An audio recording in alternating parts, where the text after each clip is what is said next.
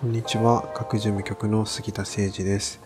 今回は学人だいはちじゅっかいの後編をお送りします。クリエイターゲストに詩人で国語教室ことぱ社主催の崎坂くじらさんをお招きし、じゅう代ゲストの佐州さんと雪松さんとともに対談していきます。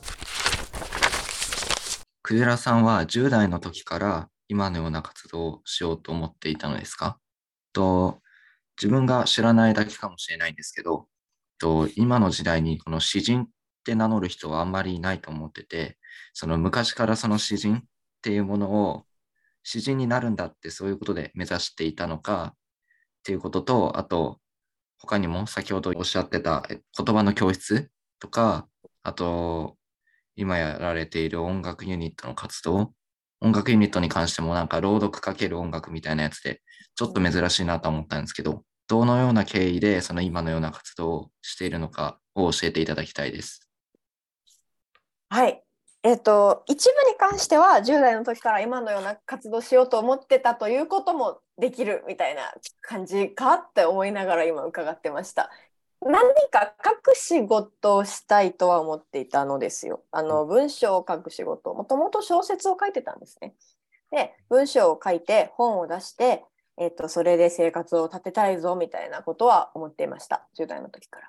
でも、えっと、ライブ活動したり、音楽家と組んだり、えー、教室を開いて子供に何か教えたりってことは全く想定していませんでした。じゅう代の時には。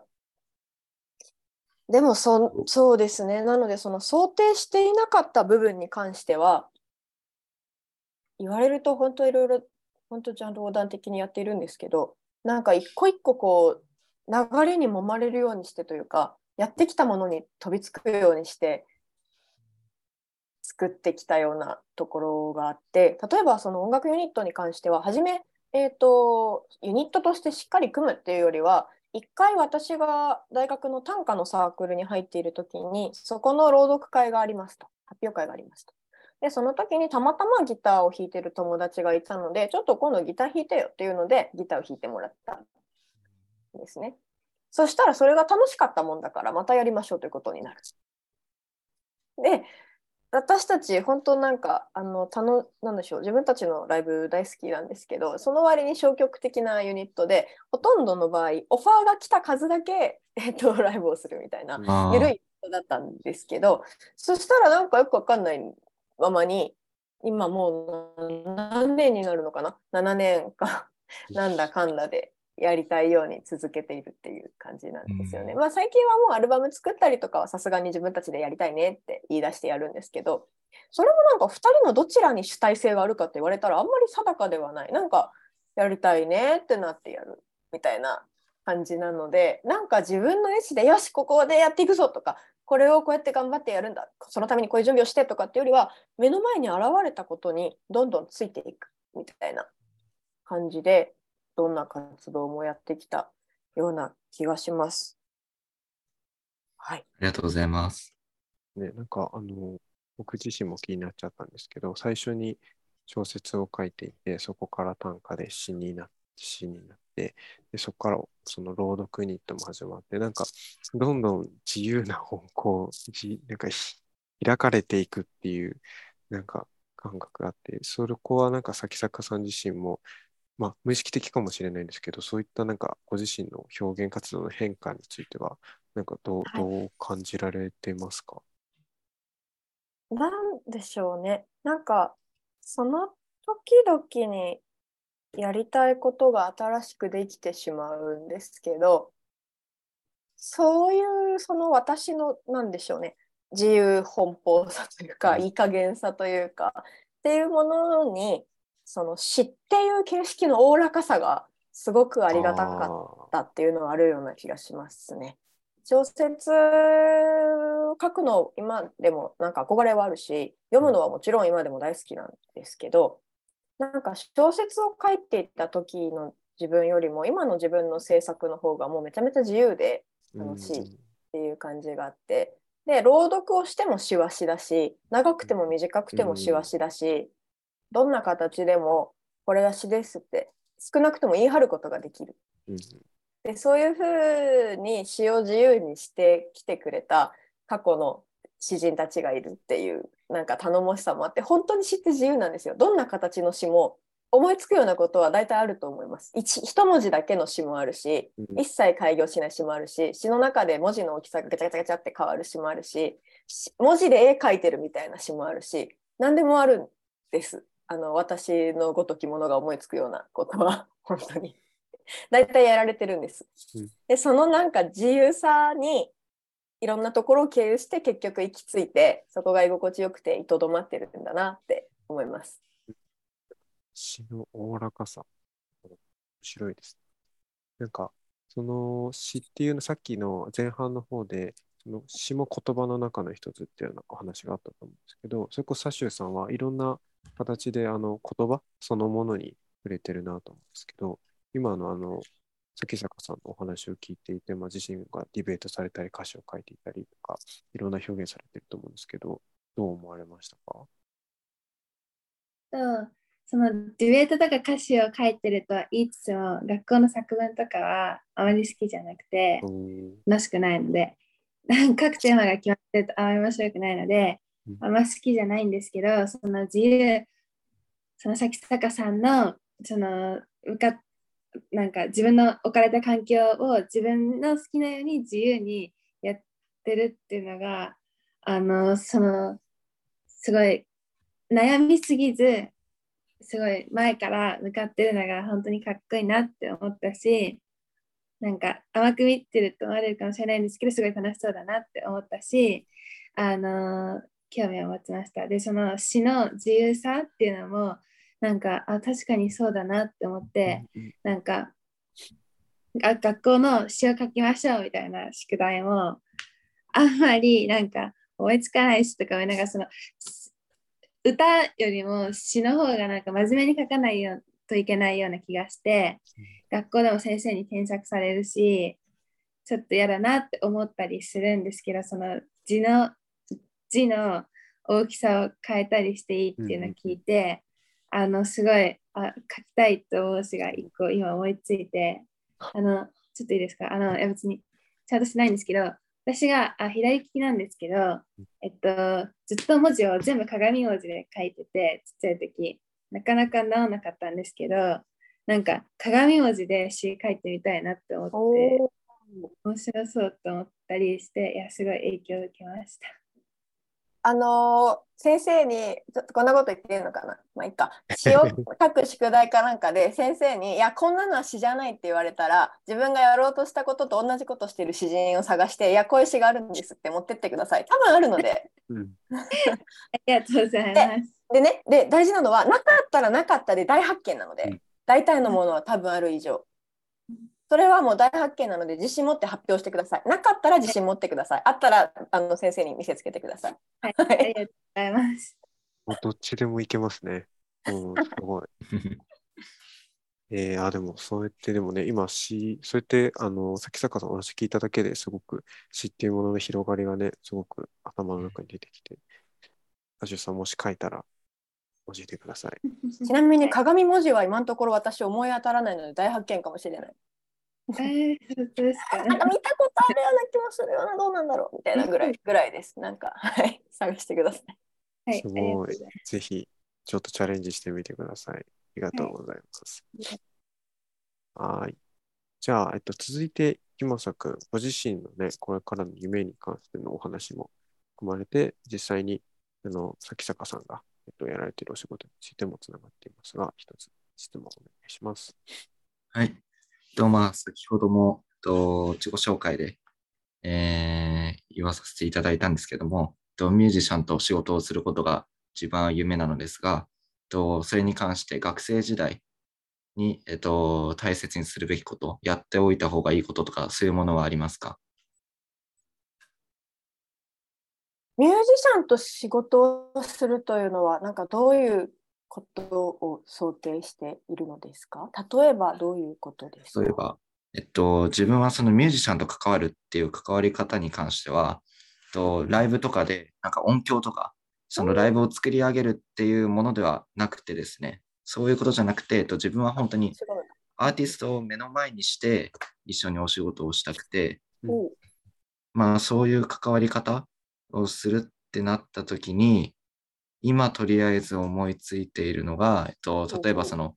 アーティスト写真の撮影だったり、うん、えっと、ミュージックビデオの撮影とか、そういうものがあるのかなって考えています。はい、ありがとうございます。なんか、えーと、近い話なのか遠い話なのかちょっと分からなくて恐縮なんですけど、私も学生時代に、えっと、どうやってこれ詩人を名乗ってみたはいいものの、どうやってこれから自分の仕事を作っていこうかみたいな時期がありまして、大学生の時ですね。でその時に、えっと、詩人の上田かな代さんっていう方がいらっしゃるんですよ。大阪の西成でココルームっていう場所を開く、今鎌ヶ崎芸術大学っていう名前に変わったのかな、鎌ヶ崎芸術大学っていう場所を作っていらっしゃる方なんですけど、その方は詩人っていう肩書きと詩業家、事業家の字を詩に変えて詩業家っていう名前をふたつ、名前じゃないや、肩書きをふたつ名乗っていらっしゃって、詩を仕事にするっていうことについてすごく考えていらっしゃる方だったんですね。で、私大学生の時にその人に憧れて、その大阪の西成にしばらく住み込みで働かせてもらったりとかして、すごいいろんなことを教えてもらったんですけど、なんかすごいその自分のキャリアに悩んで、わーってあの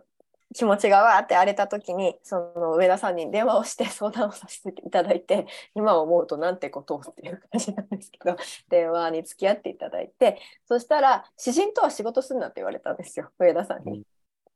詩人はダメだって言われたんです。詩人は詩を社会化しようとしないからダメだって言うんですね。で、難しい言葉だった。当時の私にとっても難しいことだし、今もはっきり分かったとは、はあの言い切れないんですけど、その当時からいろいろ考えて、私なりにその詩人は詩を社会化しないからダメで、詩人以外と仕事しなさいって言われた意味を私なりに考えた結果、なんかその詩というものから一番遠い人のところまで自分の活動が届くためにはどうしたらいいかみたいなことを考えて活動しようみたいなのが今もずっとあって、なのでなんかそういうことはすごくずっと意識しているんですよ。で、私なので音楽家の方と一緒にやること、結構私自身がまあ詩人としてあるんですけど、なんかその自分のやってる分野とか好きな分野っていうことにかかわらず、とか逆にそこはもうなるべく関わるなとまでは言わないんですけど、私はあの外に外に出ていくような感じでいろんな分野の人とあったり関わったりするってやっぱ大事だなって今でも思いますね。で、当時これも受け売りですけど、当時上田さんに「でもいろんな分野の人とやれ」って言ったって、どうやって会ったらいいんですか、どうやって知り合い作ったらいいんですかって聞いたら「え、そんなの連絡して会いに行ければいいんじゃない?」って言われました。なんて怖いこと言う人なんだろうって思いましたけどある種正論だと思いますね。はい、ありがとうございます。今池正さんみて、その音楽っていう仕事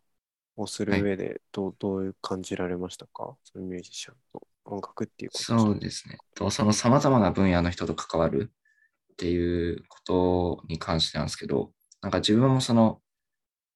この前っていうか、その春さんの授業、先ほど言ってた春さんの授業とか受けたり、うん、春さんが参加してるそのイベントとかにも結構最近はすごい顔出させていただいて、そのいろんな話を聞くんですけど、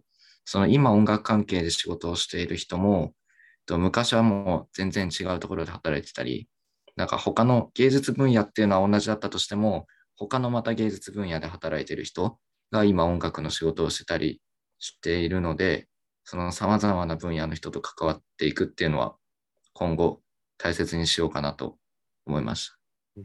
た。あとはその詩から一番遠い人にその自分がやりたいこととか、自分がそうですね、自分の活動内容が届くかっていうのはすごいなんか初めて考えたことだったので、すごい良かったです。ありがとうございます。最初の方の質問でその言葉と詩と歌詞の違いみたいなことがあったじゃないですか。その時に言葉大きく言葉というものの中に詩っていうものがあって、その中に歌詞っていうものがあるんじゃないかしらみたいな話をしてたんですけど、うんうんうん、なんかそれはそれで自分の感覚としてある一方で、でも反対に詩が全部を内包しているみたいな、詩の中に全部が入っているみたいな感覚も同時に私の中にはあって、で多分これは私に限った話なんですよね。あの皆さんがその言葉っていうもの全部を内包するなんか大きなものになんて名前をつけるかっていうのは自由だという感じがあるというか、みんななんかそのいろんな大きくて正しくて美しいものみたいなのにいろんな名前つけて呼ぶんだと思うんですよ。それが音楽だったりダンスだったり芸術だったりなんか神様だったり、そんなことなんだと思うんですけど、でもその全部を内包する、全部の中にちょっとずつ隠れている詩みたいなものを信じていたから、いろんな分野の人になんか胸張って会いに行けたなみたいな感じがあります。だってそのことも詩と関係してるじゃんって何につけても思います。だから多分そのそれぞれいろんな人が、だってそのことって音楽に関係してるでしょって音楽の専門家の人で言う人知ってるし、なんかいろんな大きくてなんか正しくて美しいものみたいな全部を内包するようなものって、それでいて全部の中に入ってるようなものみたいなもののこう感覚を持っていると、いろんな分野の人と会いやすいなって思ったりしました。うわー、めっちゃ面白いです。全部が内包、なるほど。お、なんかそこは本当にいろいろな方向に目を向けられるきっかけになるというかね、音楽に関してもすごく近いものがあるんじゃないか。ありがとうございます。はい。じゃあ、まあ、今それこそあの崎坂さんが、まあ、学生時代とか子どもの頃にいろんな大人の方にで聞いてみてっていうお話もあったと思うんですけど、一番最後に、えっと、サシューさんから、まあ、その大人と子どもみたいな話についても一つ大きな質問を用意してくださっているので、最後にそちらお聞きしたいなと思います。サシューさん、じゃあお願いします。はい、えっとディベートを通してもう社会にあるいろんな問題、もう私は全ての物事にいい意見もあって悪い意見もあって反対する人もいて、で全部のものに対して問題が絶対いっこ以上あるっていうことが最近分かったんですけど、でもそのディベートを通して社会の関心がより高まって、それもとそれも関係あってそのボランティア活動を始めてみたんですけど、そしたら子どもじゅう代の人も予想以上に大人が受け入れてくれるし、その好奇心と行動力さえあれば全然やらせてくれるし、そので最初はボランティア始めた時も製品化してくれるデザインを私が作れるなんて思ってなかったし、なんか実際に売れてお金になってあのその盲導犬の会社に貢献できてるっていうのはすっごい嬉しいんですけど、でその大人ってなんだろうなって考えた時に、まあ、年齢に関わ限らず社会の中で大きな存在、なんか誰かが頼ってくれる人になったら、みんなが助け合ってる中で誰かに頼られるとか、誰かにそう頼られる存在になれたら大人になれてるんじゃないかなと思ったんですけど、と滝坂さんは大人と子どもの違いがどんなところにあると思いますか？はい、サシューさんは今自分はどっちと思っているということですか？私は、はい、子供だと思います。子供の方が責任感もないし、言うのもこ、まあ、多分子供だし年齢的にもあの責任感もないし、何も一人じゃできないし、全然何もできないので子供なんですけど、でその大人になりたいってわけじゃないんですけど、はい、もう大人すっごい楽しそうと思います。まずはそのじゅうはっさいになって選挙権が欲しくて早く、なるほど、選挙したくてとか、まあ、そうで私は子供だと思っていますありがとうございます。ゆ、ゆきまささんは？自分は今、まあ、じゅうきゅうさいで微妙なところですよね、まあ、そうですね、微妙なところなんですけど、なんか自分が実際もうそのはたちとか大人、一般的に大人って言われる年齢に近づいてる時に、なんか別にそんな変わるかって言われたら感覚的には全然変わんないし、なんかそうですね、自分はもうじゅうきゅうなんで大人としての責任感とかそういうものを持っていないといけないし、まあちゃんとしていなきゃなと思うので大人だとは思うんですけど、正直そんな大人の大人も子供もなんかそのできること、その例えばさっきの選挙権の話もそうですけど、できることに違いは確かに出てき、出てきちゃうと思うんですけど、そんなに変わるものではないんじゃないかなと思います。そんな線引きをするとか、そういうのもなんか違うなって。今も大人も子供もそんなに変わんないんじゃないかと自分は思います。なんかいざ自分が大人か子供かって言われるとドキッとしますよね。なんかすごい聞いといて申し訳ないんですけど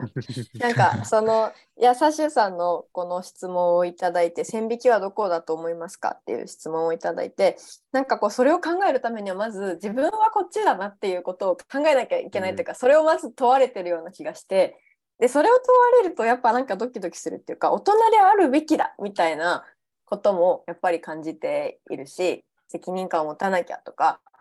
もうこの年になったら当然できるだろうことはできなきゃとか、そういうのを感じている一方で、えー、とさっき雪政さんが言ってくださった通り、子どもの時と全然変わってないなっていうところも、なんかそれ変わってなくて私こういうとこ好きだわっていうところも、変わってなくて最悪だなっていうところもある、自分の中に。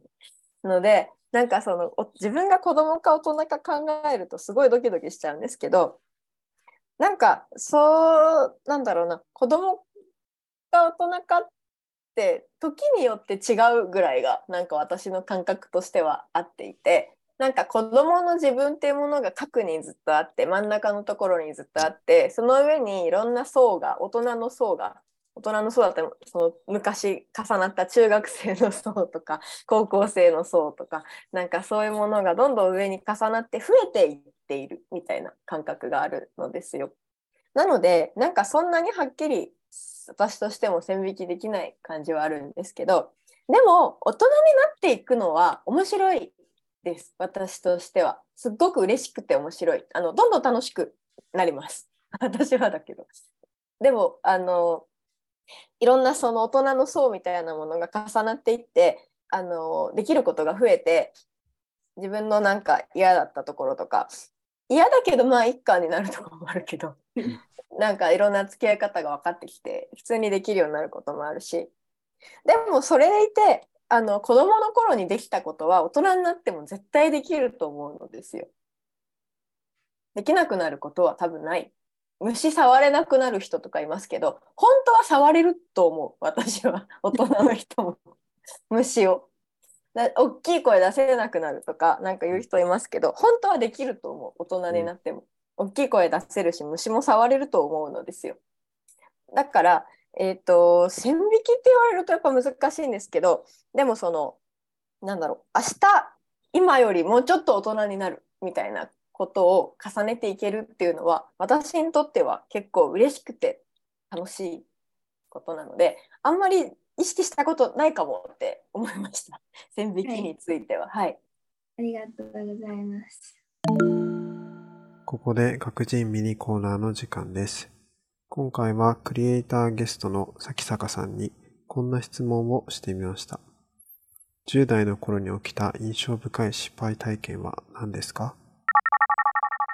もういっぱいありすぎてわからないみたいになってるんですけど、じゅう代の頃はとにかく学校というものとの折り合いが悪くて、うん、先生の言うことを聞かなくちゃいけないっていうことにも全然納得がいっていなかったし、うん、友達関係もなんか周りのようにはうまくやれないしみたいな感じで、なんか何ともなくずっとカリカリしていたじゅう代だったんですね。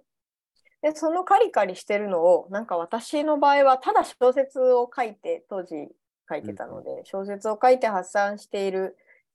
なんかあの陰気な子供だったらまだ良かったんですけど、うん、なんか結構行動に移したがるところがあって、うん、あのー、学校に行ったと見せかけて行ってないとか、なんか不登校でもないみたいな、家にいるわけでもなく学校にも家にもいないみたいな、正解はバスの中にずっといました定期券でとかなんかそうなんです、集会してしたりしてましたとか、あのー保健室に行くことによって授業をサボるんだけれども、あのー、保健室をにじかんぐらい休むと追い出されるので、帰りしなにあのトイレに入って学校内で失踪するとか、帰りしなに体育倉庫に隠れて学校内で失踪するとか、帰りしなに屋上に隠れたもんだから、あの自殺未遂と思われて学校上騒ぎになったりとか、なんかそういったこうなんかいい加減な抵抗みたいなことをずっとしていて、それは本当に何の意味もなさなかったですね、今思うと。あの何も学校という組織は変わらなかったし、私自身がそれによって生きやすくなることもなかったんですけど、でも同時にそれをやってないよりは生きやすかったなっていう感覚はあって、なんかその何でしょう、人に対して向けるわけじゃないけど漫然とくだらないことをしているみたいな、なんかこう校則にも書いてないような校則違反をしているみたいな、あの暮らしぶり、生き方みたいなものは今でもあんまり変わってないような気がして、それが果たしてこう影響を受けたとポジティブに捉えていいものなのか停滞と捉えるべきなのかちょっとはっきりしないんですけど、なんかそんなことをずっと考え続けているような気がしますね。今もそのお金を稼いでいる人が社会人であるみたいな、組織に属してお金を稼げている人が社会人であるみたいなことが、まあ割とやっぱり多数の価値観としてある中で、市民を名乗って仕事をしているっていうことも、学校の中で不登校でもあの真面目でもなく学校の中で失踪するみたいなことと通じているような気がするなって思います。それがいいのか悪いのかわからない。では、えーと、最後にえー、とこのポッドキャストやはり学人としてじゅう代の方聞いている方多いので、えー、と先坂さんから、えー、とじゅう代の皆さんへメッセージを最後いただきたいなと思います。よろしくお願いします。はい、はい、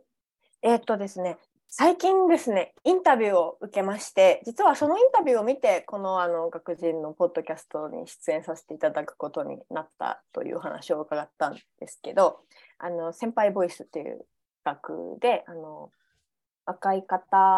が読むためのインタビューみたいなのに答えさせていただいて、で自分のこうこれまでのキャリアであったり、なんかどんな若者でどんなことを考えて仕事をしていて、どんな経歴を学生時代から今に至るまで歩んできてみたいなことをお話ししたら、なんかそれを読んでくださった知らない大学生の方がツイッター上で、あ、この人人と違うことを恐れていなくてかっこいいみたいなコメントを書いてくださったんですね。いやいやと思って、めちゃめちゃ恐れてる私は人と違うことを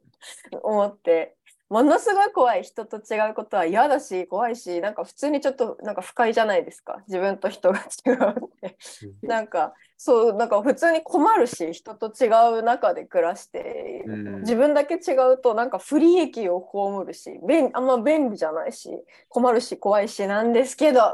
とかって思って、あのー、不服に思ったんですけど、でも同時に人と違うってっていう自分のままでずっと暮らしてきて、そのことに困ったり怖いと思ったりずっとしてきていても、それがなんか人から見て分かる形になってくると、これまで私のことを多くの人たちは人と違うっていうことでなんかこう変わってるねって言ったりクビにしたり、会社を本当にあったんですけど、なんかそんなことをしてきた人たちがいっぱい今までいたのに、急にその知らないような人からこの人人と違うことを恐れてなくてかっこいいって言ってもらえるようになるんだなと思って、なんか面白いなと思って、全然私自身がなんか変わったわけではなく、なんか怒られたり人を困らせたりしてる頃と全然変わってないのにって思ったんですね。だからなんかそのじゅう代の皆さんになんか私からお伝えしたいことがあるとしたら、なんか人と自分が違うっていうことをなんか怖く思ったり困ったりすることたくさんあると思うんですけど、でもその人と違う自分っていうものに、まあ怖いし困るけど違うところに踏ん張って居続けるみたいなこともいいんじゃないのかなって思います、うん、あの怖がらないでいようって思わないで、怖がりながらそこに踏ん張っているってこともいいんじゃないかなって思ったりしています。あと逆にその自分の近くにいる、自分と違く見えるで、しかも何の形もまだなしていない人っていう人に、あの私自身もあこの人人とあの違うなんだろうな魅力がある人だなっていうふうに思える目を向けていたいなっていうふうに思っています。ありがとうございます。えー、本日はクリエイターゲストに詩人で国語教室言葉社主催の先坂くじらさん、重大ゲストに佐州さんと雪政さんをお招きしました。本日はありがとうございました。ありがとうございました。ありがとうございました。